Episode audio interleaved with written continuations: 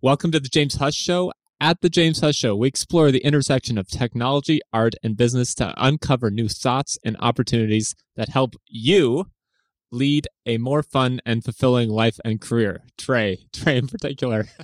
Uh, today we have the gear god himself, Mr. Trey Xavier. So, California based guitar blogger Trey Xavier is the man behind the Gear Gods channel on YouTube, delivering metal centric content to a horde of virtual metalheads. Trey attended the prestigious Berklee College of Music, however, moved to California eventually to finish his studies at Sonoma State College. After he began working as an editor for GearGods.net, expanding it to YouTube, 1,800 videos and 210 subscribers later, GearGods has become the go to YouTube channel for everything heavy metal gear and now songwriting related. In addition to being editor in chief of Gear Gods, Trey fronts progressive metal band In Virtue, who, my girlfriend says, has the most handsome bass player out of all the metal bands she knows. Uh, so that's kind of a pretty prestigious honor for Trey Xavier. Uh, these days, Xavier spends his time editing Gear Gods, covering gear specifically for the metal audience, but also music theory, guitar lessons, and tips on making songs that don't suck. so, how's it going, Trey? Pretty good. So it's actually Sonoma. It was actually Sonoma State University. So I'm just Oh, going to go ahead State. and correct you there. Oh, it was Sonoma State University. I actually have it written as Sonoma State University too. So Sonoma. you know what? I'm actually I'm learning. I'm actually learning how to read right now. That's good. That's a Uh, that's a start. Did you write it I- in Chinese though? No, I'm, I'm trying to, right now. I'm like, I'm honest to God. Hey, I can read some of the words on that. Just the ones in English.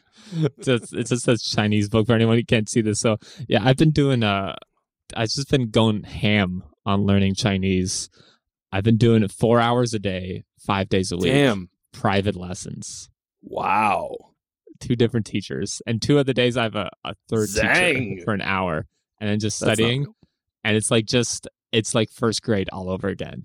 And No, it, it's not like it is. It's first grade. Like remember when you had like a spelling test and you had to remember like 10 vocabulary words and then you had a test? It's like that every day. Except instead I have to learn how to write the character. And oh my gosh. It's just every every yeah, but it's it's it's coming along. I'm getting a lot better. So Trey, what were you doing before Gear Gods? Before Gear Gods. Is there anything before Gear Gods? I can't remember. Sure. Uh easy. I was teaching guitar. It was cool for a while. Actually, it was sometimes it was great. Um I taught at a place called the Napa School of Music in Napa, California, and I did it full time for like 5 years. When I was about to turn 30, I I freaked out. I freaked out. Thought That's uncommon. Nobody ever freaks out. Nobody ever does that. I guess it could have been a lot worse. Some people freak out and like, uh, I don't know, Like do- move to do- Asia.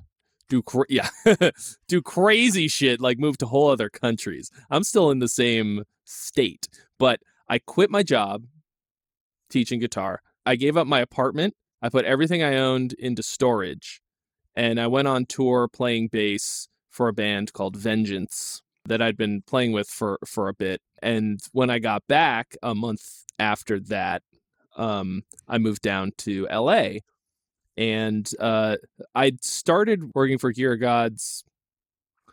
Um, I don't know, a few months or maybe uh maybe a year prior. I don't think a whole year. Um, just as a writer, and I kind of, I don't know, I I wasn't doing it full time by the time I moved down. My rent was cheap enough that I could do mostly just that, and then work on getting my skills together for the the channel. I remember I shot the very first review that I did for the channel right when I got back from tour. And that was like right around my birthday of that year. So So you Um, turned 31. no, so I turned 30 right when I got back from tour, I think. And then I uh, shortly after that moved down, I think. that sounds about right. Anyway, not really that interesting of a story that part, but I, you know, I I I went all in on myself basically because I've kind of always known that having a regular job just was not going to work for me.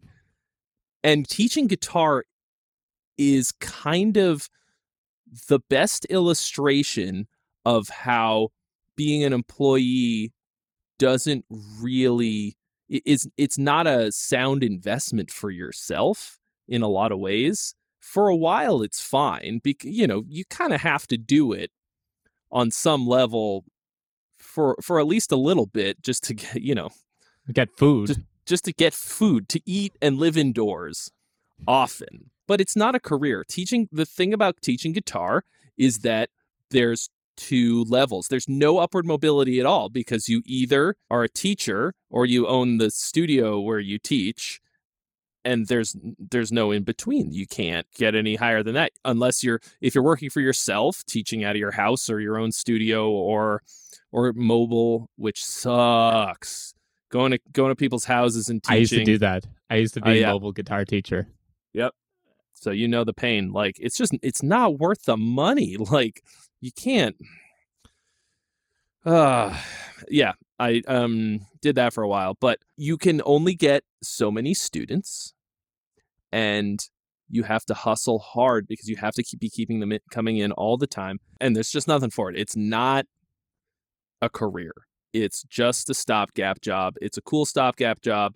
It's something that musicians do because there's not a lot of money in music, in playing music, unless you're playing at a very high level. And even then, it's.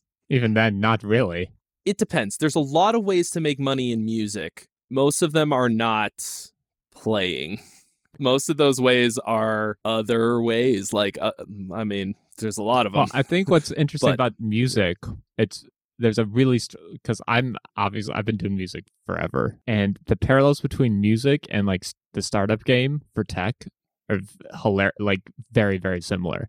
And the biggest parallel I've seen is all the rich people I know from startups didn't get rich from salary; they got rich from stock options. All the rich people I know, like we both know from music, they get rich on points. They're either like from pure songwriting, like nobody. You, I haven't met a single, at least for like engineers in the startup scene. I'll, you can meet engineers like, oh yeah, I just charge a really good hourly rate and have consistent work. But like for the session musicians, like it, some of their hourly rates look pretty good, but there's way less songs that need bass than there are broken websites. and so, yeah. like and so like most of the musicians I know who have a good living, most of the musicians I think you know have a good living made all their money on points. So it's from like we all like the five of us are making this album and we're all taking 20% each and the producer or did I do the math right? We're all taking like 15% each and the producer's taking 10 or something like that. And so I'll meet a lot of engineers and a lot of musicians who don't see like, oh, the way you actually make your money is on the points, on the stock options, or on the percentages at the end. And so, what a lot of people do by accident is they try to make as much money up front like they'll be like oh like i deserve like a hundred dollars an hour recording or whatever. It's like as an engineer i deserve a hundred dollars an hour blah blah. But they don't see from the other person's perspective that they don't uh like the money just isn't there yet. And so, like, uh, this happens a lot with, uh, I know Glenn, our mutual friend Glenn Fricker, he'll see a bunch of like uh, recording engineers like talk about how stupid musicians are. And I was just like all the recording engineers, I like the recording engineers I know who make bank are making it on points. like they turn into producers and they're taking like 1% of the songs. So I think that's the same thing with like music. Like if you're just doing the hourly thing, like you said, you can't scale. there's no there's no scale. way to scale it. It's not possible. Until you hit a point where you can charge ridiculous money and yeah. have enough students to make it worth your while. Like the, you have to be some kind of celebrity. Okay, like yeah, charging fifty dollars an hour for guitar lessons for teaching kids um, who drop after six months um, and cancel like every third lesson for It's no not not a reason at all. scalable career path. It wasn't the career At path all. Trey Xavier wanted No. to venture down. No, like now, basically, people want what I've got enough, and my time is worth enough that if I want to teach, um, I'm basically charging like my consultant you- rate. Yeah, Which is like YouTube streaming rate basically because you know if you're on Twitch, you can probably make about X amount of dollars. So it doesn't make any logical sense to charge any less than that. Yeah, and even then, like I, I want to do whatever's going to be making me money while I sleep, and I'd rather be spending time setting that up because then I've got a long term payout, and that's stuff like, for example, right now I'm finishing up a songwriting course. Like what I do on my streams and in a lot of my videos is basically at this point teaching songwriting more than anything else and certain parts of it. So I decided I would make an in depth, complete songwriting course with everything in it that I know. And then I don't have to teach anybody, I don't have to teach it over and over again. It's just people can just learn. I mean, sure, there's some things that are uh, like there's something to be said about having an interactive Mhm. teacher who can like respond to questions and stuff, but I can still get you like, I don't know, 80% of the way there with something that you can reference over and over again. Um, or, or I mean, like, I guess I could uh, probably as good as an example is my guitar courses that I have uh, now three of. Okay. Like, I taught this scale system that I have, you know, over and over again in my lessons and kids would learn it or not and remember it or not and then they you know couldn't go back and didn't have any materials except the written ones. Now i have them as video courses. You buy them one time. Um i don't have to sit there and teach it to you. My, it's you're not buy, buying my time anymore. You're buying my knowledge.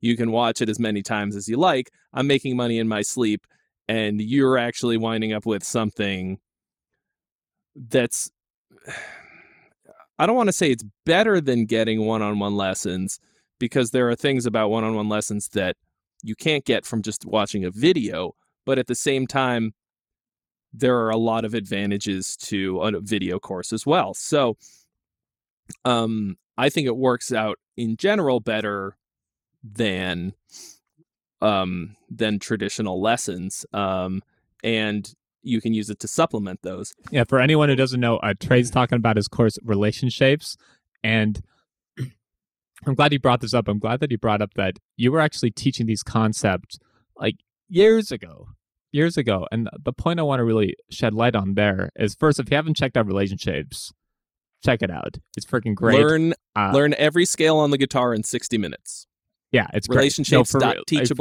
No, yeah like and we'll add to the show notes because uh you hooked me up with that course and it helped me like pretty quick. I'm like oh this is totally worth it. Uh but what a lot of people don't see is like they see like trey like now you have 200000 subscribers and your full-time job's youtube. They see that. But i i knew trey like seven years ago and glenn 10 years ago when everything started. And it's a grind. It's a grind to get to to get up there. What uh, one of the things I want to shed light on is you were coming up with these ideas years before uh, doing any of the YouTube stuff, and that was because like you were kind of like you were you were always a teacher. So you had to come up with ways to teach kids stuff because if they didn't learn anything, they just quit. And if they quit, Trey didn't eat. So that kind of forced you to learn stuff. So a lot of these like uh like starting out with that salary job, you learn stuff as you go. Uh, and a lot of the concepts I've learned just as a software engineer. Now I've turned, I'm doing a very similar, pretty much the same approach as you did. The things I kind of figured out, like my relationships, I've I'm I've turned into a keynote and starting to do like uh workshops based around it, and all that. The relationship stuff for you is like very simple, but to someone who's never played guitar before, there's just uh. So one of the th- one things I want to talk about though is for you mentioned that you got a job working for GearGods.net. Now, I th- I don't know if a lot, I don't believe a lot of people know this, but originally GearGods was owned uh, by someone else, and It's true. I th- believe did you start the YouTube channel side, or can you talk a little bit about the early history of Gear Gods and how did you find that opportunity in the in the first place? Sure. So I came across a listing on just in my Facebook feed from I think it was on Metal Sucks at the time. It was um, just a little post like we're looking for an editor in chief for our new gear website. Must you know ha- have these uh, skills and interests. And I looked at the at this post and I was like, huh. Those that's all stuff that I like and know about. Let's uh let's look into that. So I wrote to the email address in question with all of the materials and I sort of um I went a bit overboard on the audition part of it in the sense or not you know in the they The didn't cover ask letter, for a lot basically. yeah. Yeah. So I wrote a big long story about receiving a guitar that I'd ordered a custom guitar and the experience that I had as if it were a post or like a review or something on the site that at that point didn't uh, even really exist. And I had a couple phone conversations, interviews with the dudes um, which turned out to be the four guys who run two and two and two each of Metal Sucks and Metal Injection, and together the four of them own something called the Blast Beat Network, which is an advertising network that um, that runs ads on a lot of different metal themed websites like Lambgoat and the PRP and stuff like that. And um, they were very cool, and we got along great. And basically, I was in the running for the job of editor in chief, but I did not get it. There was um, somebody else that they hired, um, this guy Chris Alfano, who This doesn't um, sound like a lucky awesome. break at all. Doesn't sound like a lucky break, but they did hire me. Not for that job. They hired me.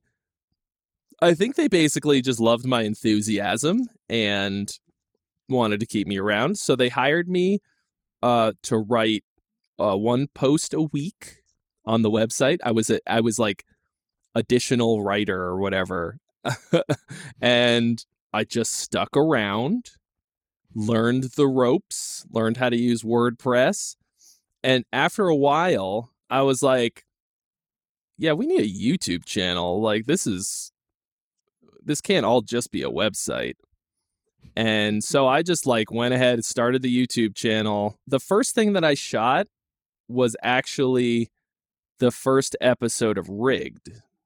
Um, because my friends in the band Cormorant were in the studio recording their album and I was like, "Hey guys, can I come like shoot some video?"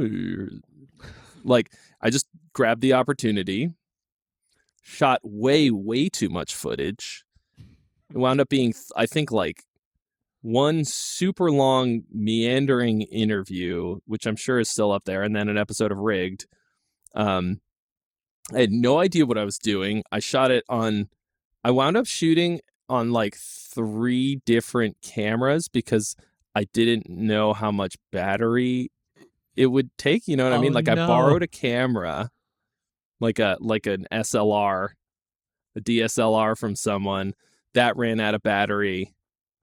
Then I shot on my phone that ran out of battery, and then I u- literally used my laptop. Um, it was so shot.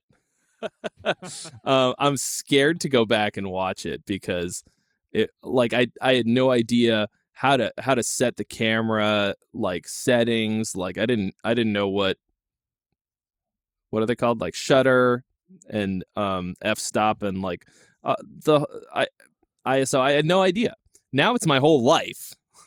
you know. Yeah, you actually you're the one who. But- can, uh, whenever I have camera questions, I ask you, and then you just send me a link to Caleb on DSLR video shooter. yeah, I mean, the you're. Uh, the ultimate. I sold you your camera. Oh yeah, Um, like yeah. I was like, which camera do you use? Like this one. I'm like, cool. Oh yeah, you. I I bought the the original, not the original Gear Gods camera, but one of the OG Gear Gods camera. I still have Yeah. it. Yeah, Yeah. I forgot about that. Yeah. and uh you know i learned all of that stuff on the job like just as i went like um mostly from youtube tutorials more than anything else just learning the basics i'm still not not like an expert expert but i mean you can tell just from looking at this video how crispy it is um it's, yeah, it's great. Like, and I'm I know how much freaking work you put into just getting that because I had to do something similar for me. Yeah, like this is a thousand dollar light right here, Yeah. back here. It's not pointed at me and it's not on. So, um, this video could look even better. But, uh, you know, like putting in the time, effort, and money into um, making videos look good is uh, has become incredibly important to me. So, basically, what happened with Gear Gods is after Chris quit, um, there was nobody left to do the job. Like there was nobody else who knew the job nearly as well because I was ju- I was just there all the time learning all the different things. I was uh, I was making like a fair number of videos. I don't think I was getting paid for them specifically. I think they just I basically just uh did it to to I don't know, to get good at it or whatever, like just cuz I was interested, you know. And then Chris quit and I was just like I'm literally Oh, the oh, most oh, qualified an person in the entire world for this. Yeah, there like who else would they possibly have asked? I was just ready to go, and so they hired me to do it instead. And I I basically just kept pushing and pushing and pushing f- for like, you know, for more money to do more work, like yeah, just finding more stuff to do and trying to make it my f- full-time job, make it a career, you know? And that's what I did for oh, I don't know, over four years. Over four or six five years. at this point. Yeah, I'm I'm a little hazy on the timeline to be honest. I should probably sit down and work it out, but I believe all that like to say it was- yeah, um, that sounds about right because it was seven years ago that I that the website started, that the whole thing started. But um, suffice it to say, it was cool. Like it was. It there's not a better job for me. I say this a lot. Okay, I when I when people talk about opportunity, you know, opportunity is not any opportunity is not an opportunity for everyone. Yep. Um, you can't look at people who grab certain opportunities and get jealous because the Gear Gods thing, that post, that initial post, I bet thousands of people saw it. This was back when there was organic reach on Facebook. It was probably seen by 50 or 100,000 people who looked at it and were like, nah, okay, well, that's not, that's no good. Um, I think I read it too. Yeah. Because I, I Yeah, read Metal did. Sucks every day. I'm like, I don't know anything about gear. I'm not even interested. Yeah. So it wasn't an opportunity for those people. Yeah. It was only an opportunity for me because it combined all the skills and interests that I had that I'd already been honing and working on. So it was a great job for a while, but it started to suffer a bit from the same problem as teaching, which is that it was just a salaried job and I was doing the lion's share of the work. So eventually, uh, about a year ago.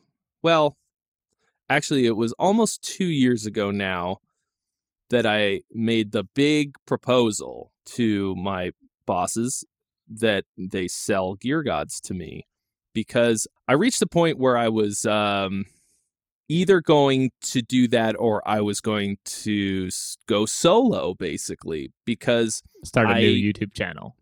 yeah, start a whole new everything.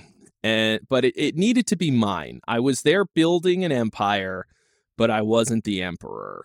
And luckily they um they agreed and after a lot of negotiation. We both walked away very happy. And you still have it the was about relationship nine with those. months. Yeah, you still have the relationship with those guys now because they hooked you up with. They still hook you up with deals. Oh, yeah. and you still work together.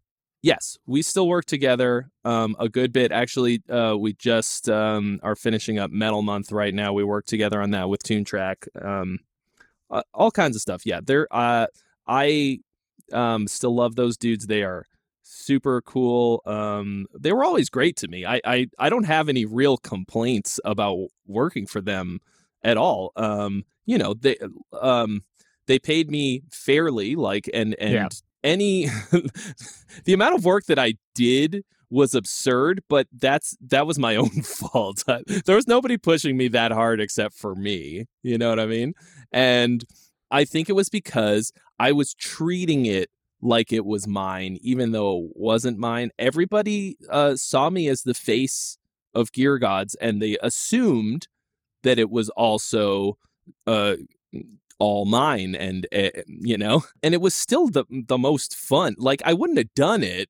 I wouldn't have kept going, working like seventy hours a week or whatever, um, for not 70 hours a week of pay if it wasn't the the best like there's always stuff that can be done it's super fun. It it blew the doors wide open in terms of just plain opportunities for me in my career and my life for uh meeting people that I mean I I got to meet John Petrucci dressed as John Petrucci like Pretending to be John Petrucci. And in the interview character as was- Petrucci yeah, and then the interview was you basically calling John Petrucci a fraud, which is yeah amazing. and he loved it. He loved, He loved it. Um, like that never would have happened in a million years if it wasn't for Gear Gods, and I'm extraordinarily grateful for what I get to do every day, and it's awesome. And now, basically, the negotiation and execution of me buying my job took about nine months, I think. You know, it's it was a big deal. Like it was a big it was a whole big thing. Um it was absolutely worth it in every possible way. It was for sure the right thing to do. If I hadn't have done that, I'd be starting over completely from scratch. Um, and I was willing to do that because I came to the conclusion that you you can't. I mean, I don't know about rich. I don't know about getting rich, but making yourself being like a s- successful I don't know, being financially very successful is extremely difficult as an employee of anything. I mean, Unless unless you work as a software engineer for Facebook. Unless you work as a software engineer for Facebook, um, yeah, which I can't do yes. because I have no software engineering skills. So That's just not the opportunity. Like, there's all these job postings right now at Facebook to be a software engineer, but it's just not the opportunity for Trey because exactly, it's not an can't code, and opportunity that's for me in any sense. I it would be a wasted interview um, for everyone. I'll go. I'll go waste their time just for fun. But no, it, it exactly like there are jobs where you can make a lot of money as an employee, but they're not really in the music not for not for the skills the experiences and the interests that trey xavier has oh certainly So, not. No. yeah. I'll never have you're- another real job. I'll never do it. I'll never go back. I am going to do everything in my absolute power to keep that from happening ever again. And uh, this is going great. And not to mention, just more than anything, I'm able to steer my own ship the direction that Mhm. I want it to go. For example, like, you know, it like I love gear, I love music gear and and what it's good for, but the reason that I care about it, I figured out is because it allows us to create. They're tools of creation, allows us to make better music and more than anything else better songs. And so these days I am making mostly content about songwriting. And the gear is like I'm sh- showing you how to use the gear to write these to write better songs. You know, the website is called Gear Gods, the channel is called Gear Gods. Not a whole lot I can do about that. I could rebrand, I guess. Please don't do but that. that's please. a terrible idea on pretty much every level. Um, somebody the other day in a stream said, "Gear Gods has become Song Gods," and I'm not mad about it. Oh, and I okay, was like, cool. I was like, "Yeah, yeah, that's fair. I'm not going to change the name. Ninety five percent sure, but I can steer the content to where I want it to go, and um, that's also been very successful. It's been great. The last like, I don't know, four or five months, something. I've been doing mostly songwriting content of various kinds and i'm much happier about it like i, I like the gear stuff um I, and i've always done songwriting stuff especially for metal month i'm very lucky to have a good relationship with toontrack um, as our sponsors for metal month because they're like make a bunch of songwriting stuff with our with our programs With- and we'll pay you. Make a bunch like, of songwriting stuff with the software that right. you use to do all your pre-production anyway. And Yeah, it's the only software you know how to use. it works. Like, it works out so well. I I all I was using Toontrack stuff long before they cared about who I was or knew or anything. Or and I you know I bought Superior Drummer two full price and uh, used it a lot. And you know it's uh it's stuff like that that that makes me go like yeah I'm on I'm on the right path. Like I'm going well, that's right what direction. I like with the content. uh, That's what I like with the content you're doing. So we both know YouTubers or like are friends with some creators. They fall into some of them fall into the same problem that some musicians fall into, some engineers fall into, is they're trying to make the hundred dollars right now. They're trying they they they're trying to have one cookie now instead of three cookies in an hour. like all of life can be summed in like take three cookies in an hour. And so I'll see some que- like, and you can tell which YouTube videos people do, like creators do, when it's like, yo, man, like this is o- this is like so obvious sellout. Uh, usually it's related to any sort of VPN. And now, now I'll never be able to sponsor a VPN, but that's okay. Any sort of VPN, like or something like that, you can usually tell it's like, yo, this you're like a base plane channel. Like, why why are you talking about a VPN right now? Like, why are you talk like this? This ad doesn't fit in anything. I'm just annoyed now. But what I like about your uh, your sponsored content is, first of all, you make it really obvious it's sponsored, and second, you do a really, really, really good job integrating it in a way that isn't sneaky and it's very tasteful at the same time. So, a great example is the Metal Month videos. You're like, hey, it's Toontrack Metal Month. And you're like, okay, that's not sneaky. So I'm going to write a freaking song and I'm going to use Toontrack stuff because, Yeah. duh. which I would anyways. Which I would do anyway. And if you're mad about this, I'm puzzled because Yeah. like this doesn't make any sense. Does anyone ever get mad about any of your sponsor content? I don't. I never see any negative comments about it. Uh, I mean, here and there, but like whatever. Like content exists because of sponsorships. It's able to exist because of sponsorships. Like this is my job. I get paid to do my job.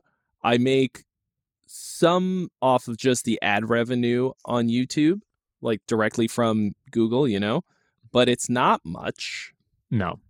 and um, sponsorships make it possible for me to do just bigger things you know like for example like we have guests in those Toontrack videos like big name guests. We got to pay those guests. I'm not i can't pay them w- what they need to get paid just out of my pocket okay? Like you know the sponsors cover that and that's um that's amazing. So like if uh if i have to read an ad for a vpn to be clear i would love to get a i mean i'd charge them a lot more because it's not related. I'd much rather you know have like related uh music related products as sponsors and i try to keep it to that. I've gotten some weird offers i'll tell you that much. Mm, i got one. This is too funny not to tell. Okay. a website called I shit you not Mature Tenders. That's a dating site for like dating o- older ladies, I guess. But it was Mhm. called fucking mature tenders. I was like, how much money would it take for me to read an ad for a website called Mature Tenders before a video of mine? And I came up with a very, very large number. And I told them that I would not do it for less than that. Unsurprisingly, have not heard back from Mature Tenders. but now you've just given them a free call out. I guess so. Oh well. There you go. Just I hope I gave him my banking info before, you know. Um, but like shit like that, you know. Uh, No, I don't want to do completely unrelated ads for a VPN or whatever if possible. But at the same time, like if I'm watching a video, like my favorite YouTuber is Rudy Ayoub. Okay, I binge his videos. He makes me laugh every single time, and he'll he'll do ads for VPNs or in ear like like earbuds or what they- he did a those? great he did a great read for uh for that Shadow Realms game. I forget what Oh it's yeah, called. Raid Shadow Legends. Raid Shadow Legends. I like. Yeah. He's like, one second. Let me let me check my phone. So what are you doing? So I'm playing Raid Shadow Legends. I was freaking crying laughing. Dude, was- I am- That was I am zero mad at him. Like I don't understand was why people would be too. mad. Like you could just oh no, okay, whatever. Push the fucking arrow and skip it, you know? And like if you think that it means that they're making less good content or something because uh, I don't know. They're it's they, you think they're just doing it for the money. Nobody is just doing it for the money. Okay. Nobody, is Nobody doing, is doing any any YouTube stuff, but especially any music stuff, and especially heavy metal music content for the money under any circumstances. Full Like, stop. I Period. I live End of story. I live a 10 minute drive from Van Nuys, which is like the porn capital of Earth. Okay. If I wanted to just like make a quick buck, I'd uh, for sure be doing Driving content with there. less clothes on. Um, you know what I mean? Like, there's a lot of things that if all I cared about was money, there are a lot of things that I could do to make a lot more money than what I'm doing now. Um, I don't know how much money people think that we're making on these ads, but like it's not so much that we're any of us are doing it just for the money. It's Yeah, and I think a good that's thing the to stupidest clarify. fucking th- thought for somebody to have. Well, they're just doing it for money. Yeah, it's. I think it's. Uh, I think it's common in the. So I used to work in the ad industry as a as an engineer, so I know a lot about the technical stuff behind this. I think a lot of people get confused because they'll see like like a Graham Stephan or like a real real estate or finance YouTuber. They'll post like, "Oh, I made two million dollars on YouTube this year. Here's a breakdown," and people forget. Oh, people don't know. It depends on your vertical of your content. And so if you're doing anything real estate, anything credit card, your CPMs, which is the cost that Google will pay you for a thousand impressions, are like a hundred plus dollars. Like it's bonkers. It's because they can run credit card ads. And credit card companies are willing to spend like hundreds of dollars for somebody to click on their ad because they know once they sign up for the credit card, they're screwed for like they're going to be paying them forever. Yeah. Versus, so that makes sense. But if you're uh, a great example, YouTube uh, music channel or any sort of like pranks channel or that kind of entertainment, your CPMS are going to be way lower because like Nuclear Blast Records, spoiler alert, isn't going to pay the same amount of dollars per click for you to buy the new Despised Icon CD, even though the new Despised Icon CD is dope. I, lo- Yeah. I love the band, but the CD's like fifteen dollars. Yeah, the amount of money that's in there is just not yeah. the same. Maybe they'll sell like a hundred dollar cool despised icon with a T-shirt and like a baseball cap and some shorts and some like incense or something. But like, they're still never gonna like, like it's just basic, simple math. And so I think a lot of people get confused on the money side. They think like, oh well, maybe these music YouTubers are making like the same as real estate stuff. It's like it's just not true at all. It's not. This year, I have overall all the things that I do that I make money on, all my various and sundry revenue streams, I'm for sure making by a lot the most I've ever made in my life. It's still not a lot. It feels like a lot because, you know, like, for example, when I was teaching guitar, I made $30 an hour, give or take which probably seems like a lot. You might go like, "Oh wow, that's like a that's a good hourly that's like sixty thousand dollars a year." And you're like, "Wait if you're teaching, if you've if you're doing forty hours a week, getting forty hours a week of students at in half hour increments, that's eighty. Oh no, students, in half hour increments. Oh, eighty gosh, students yeah. a week. That's that is nearly impossible. Um, to, it's easier to, to, start a YouTube channel than it is. it's easier to start a YouTube. Yeah, for sure. So I was teaching like 20 hours a week maximum. Like that was Mhm. good. Like 20 hours a week. That was the most I think. Yeah, I think that was like the the job, the highest paying job that I had ever. And so like my money, all of my money does not come from YouTube. Like when I bought Gear Gods, I bought everything: the website, the email list, you know, the YouTube channel, all our social media, and I have a, like a variety of places that my money comes from. Just tons and tons of little trickles, little revenue streams, some of them larger than others. Uh, YouTube is like what allows me to do that, like a lot, like my YouTube notoriety or whatever. It's just it's it, more than anything else. It's exposure. Okay, Mhm. I'm exposing myself to the world.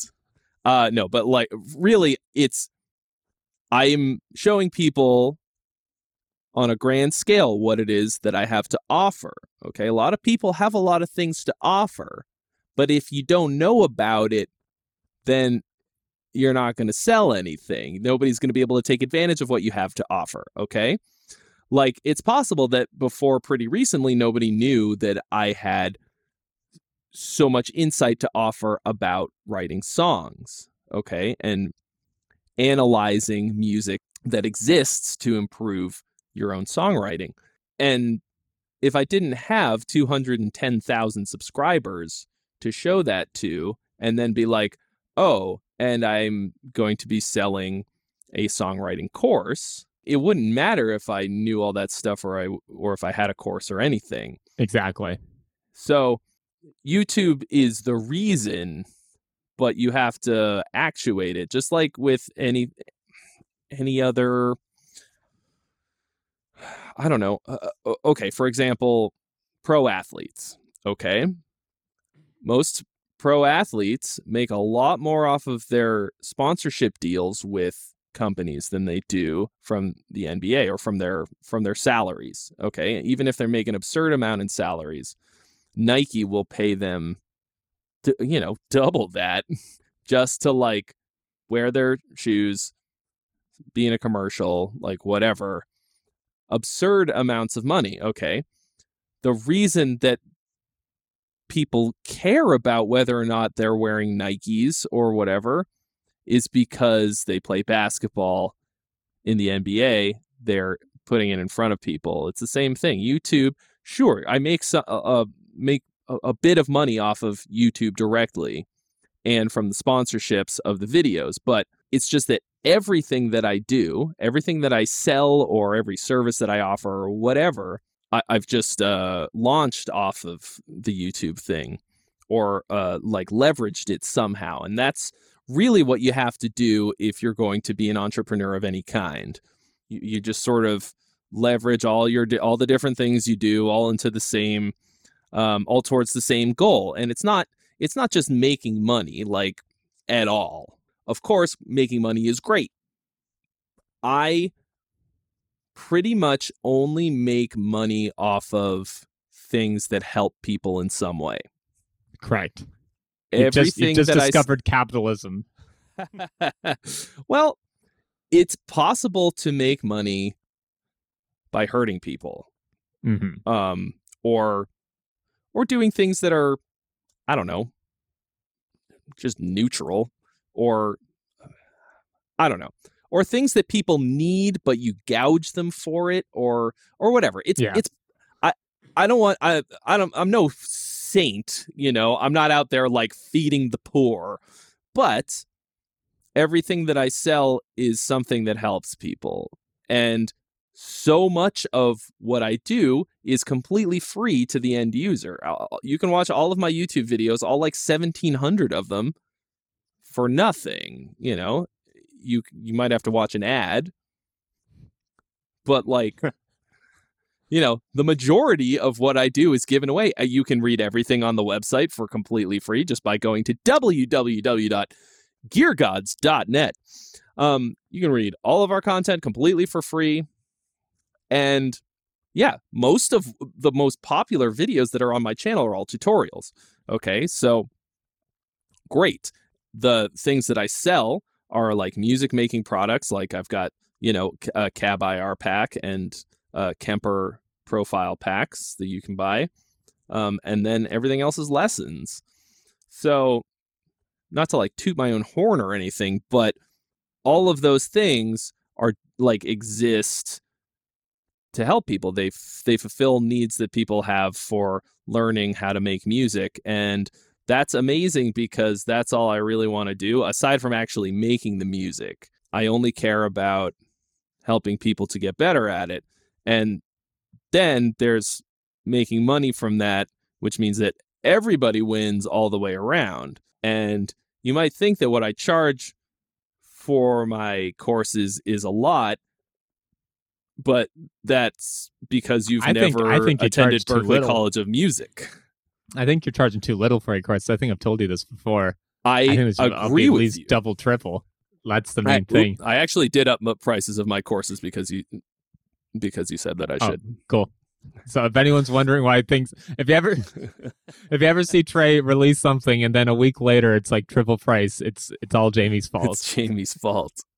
That's the number one uh number one thing I've learned like uh doing like products or doing software as a service companies, which like you're selling software, but you can sell anything. Is if you just increase the prices, it makes- then it's then you make more money because people spend more. mo- Um, yeah, I mean, there's always the uh, what the market will bear, but marketing is is huge. You know, you can you can.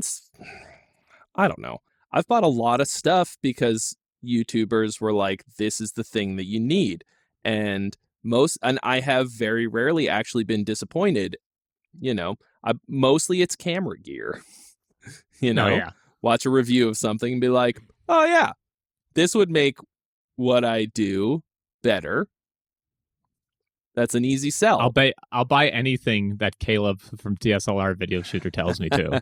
yeah, and but I've definitely I've definitely spent over three thousand dollars on stuff because of Caleb. I've done I've done the same with you too because I'll I'll ask you and then you'll just send me to Caleb, but that's usually or like whenever I can get a hand me down from you or Glenn or any first I try to get the hand me down, and then if that doesn't work out, uh, then I literally buy whatever you tell me to. Because like especially for those higher ticket items like i don't want to do the research. I just wanna- like i just like which one will make youtube videos slash like look good? Like and you know what good means to me. I'm not uh, like i'm only ever gonna film in this room period full stop. If i ever film outside another room just remind me not to. Like so it sounds Yeah. like the your your career t- kind of trajectory so far uh i'm i'm seeing a pretty common theme and it's really about finding stuff that aligns finding something that aligns with your interests and your skills and your experiences and uh best thing you can do for skills is you can just keep getting them so you mentioned you already had the skill of playing guitar. You already had the skill of singing. You already had these music skills you picked up. You picked up some skills from teaching. Mhm. and then you mentioned earlier you, pick, you started picking up like basic digital marketing skills like how to use wordpress how to use youtube. And for those who don't know like the back end for youtube like i'm a software engineer that gets tricky sometimes because you're like oh wait oh now there's tags what tags should i use these even matter you start learning how to make thumbnails and then you learn like oh my god this like thumbnails could be a whole thing and And it like changes a stacking lot, and stacking too. on top and it they keeps change changing stuff pretty Yeah. often. But so yeah, you went Yes. there, you got more skills, and because you got more skills and more experiences, your bosses, and because someone quit, your bosses kept like pulling you, uh, uh, like pulling you along. And one of the things I really liked what he said was, uh, you always try to be useful, and you always found stuff to do. And as someone who was like an engineering manager, like honest to God, the best people I worked with are just people who just like care a little and just just do stuff without you telling them all the time. If you just do that, like in the top one percent of workers, and it's bonkers. So that's what it is. And I wish it was more complicated than that, but it's really not. And then from there, it's you just kept grinding through. And I think what I found too, because I'm in a similar boat to where you were when you turned 30. Now that like I'm 30, I'm about to. If everything works well, I'll be playing bass on tour hopefully in 2022. Uh, so like hashtag quarter life crisis doing that.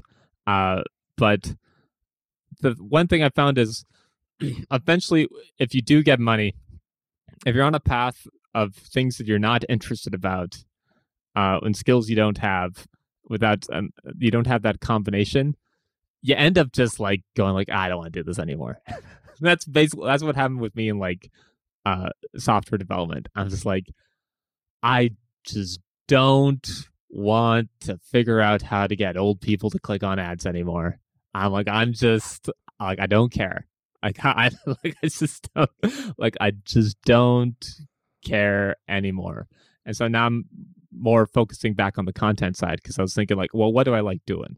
Like, I like talking to people. I like telling stories. I still like tech. Tech is still fun, but like, it's not like not all tech. I like guitar I like music. I like the publishing side. I've learned a lot about that just from the tech. So it's like, oh, I can help. Uh, I can come in and be the really technical digital marketing person, the really technical person. Like in a room full of musicians, I know the most about programming. So it's like, oh, that's handy. Uh, so it's like, like you mentioned before, finding those opportunities that overlap on top of one another is really seems to be the key. the most important thing that I think you you said, the most important takeaway from all of that is that you're you have to follow your interests if you're going to have a non-traditional career path because if you don't you're going to hate it so much. You know the old Oh, joke if you uh, an entrepreneur is someone who works 80 hours a week to avoid working 40 hours a week. and the reason that we do that is not to become millionaires or whatever. That's a possibility. Who knows? I could be a mil- I could become a millionaire at some point Oh, for sure. soonish. Um, it's it's definitely within the realm of possibility. But if I didn't love absolutely love what I was doing, there's no way I would make it to 80 hours a week. I would, uh, you know, I would rather Oh, no, work at there's no. McDonald's. so you know, I'd rather work the first whatever. editor the first editor of Gear Gods he was like nah so i gotta go i'm i'm not doing this Yeah, I I never actually really talked to him about it, but exactly like he, you know, he got a a regular more regular job because the first like I said I'm 7 plus years into this now. Imagine working for 7 years at a job where you like were grinding that hard but not making crazy money. Like I could have made way more money doing I don't know. Like at some point I got offered a job as an artist rep for a popular accessories company, I would have been making double what I was making working for Gear Gods. And I turned it down because fuck that. you know, like I'd probably be pretty good at it and I would have liked it okay. It's still music adjacent, but like, no, I'm following the thing that I care about because I have to. I mm-hmm. do not have a choice. And like, yeah, your interest, you have to, if you're going to do anything like this, you have to be doing something that you really care about that you're interested in and your skill set will continuously improve as you do it because of your interests. Okay like i sit here and i watch um tutorials on on cameras and lenses and lighting and stuff like that because i want my videos to look better because i care about it and because i like it when they look good and you know when i'm able to put out great looking content and sounding you know what i mean and if I didn't really love it, I, I wouldn't do that. And then I would be miserable and working twice as hard as I needed to. And at the end of the day, I would feel empty and terrible and and poor. So it's just the it's the worst of all. Uh, this the worst part of the the Venn diagram. You never had golden handcuffs working as a guitar teacher for seven year olds. No. that you had to worry about. No. So if you're not going to be chasing after something that you really care about, just get a regular job, work 40 hours a week. And when you're done at the end of the day, you get to go home and do whatever you want, play some video games. That sounds amazing. like it's it's uh 11:55 on a Tuesday right now and I'm doing this, you know, yeah. Which is great. Which, I'd much rather be doing this. I'm going to go yeah. in a minute I'm going to go play some video games, but like, yeah. Yeah, that's that's sure. the takeaway like, if, for me. I think yeah, the key thing is like if and you mentioned this earlier too that like when you have a job, you got to treat it like a job. Like you're not the emperor.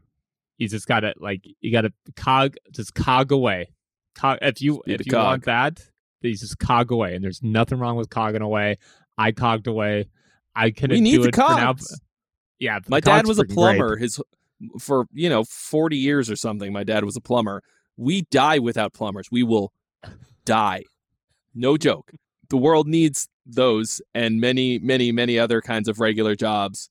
Oh, nobody's sure. going to die without me, but I would die in a regular job. So when the zombie apocalypse, apocalypse occurs, like all your all your skill set is going out the window. You, well, luckily you're funny and friendly, which is actually the most important thing. but yes, if you weren't funny and friendly, zombies don't oh, care boy. about that though. They'll just they'll eat the funny, the friendly, the mean, the Yeah. ugly. Doesn't matter. They'll eat them. Uh, awesome. Well, thanks again for your time, Trey. Absolutely. really great talking to you. Like I'm, I think this is going to really help a lot of people. Uh, kind so. of put, paint the picture that it's possible to do this. Especially me being based in Taiwan, I meet so many. Like honestly, God, dude, I meet so many people out here who are just like, "Oh, that's just not possible. No, that's just not possible."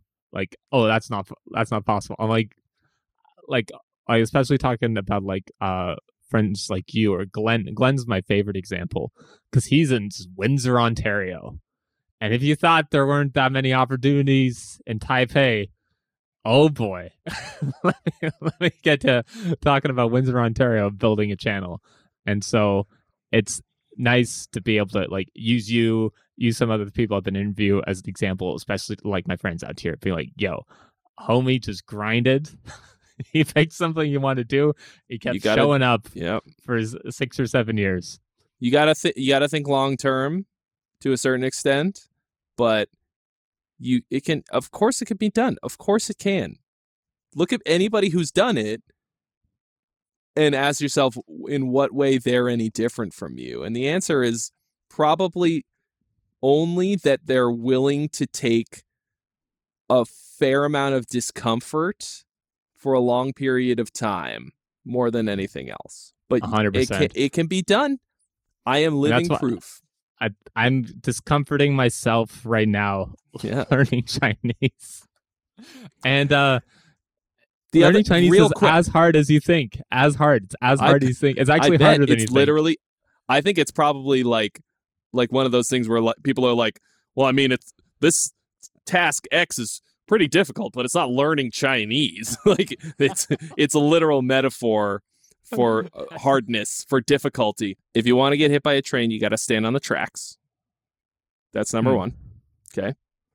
So it'll never happen if you don't do it, if you don't try, of course.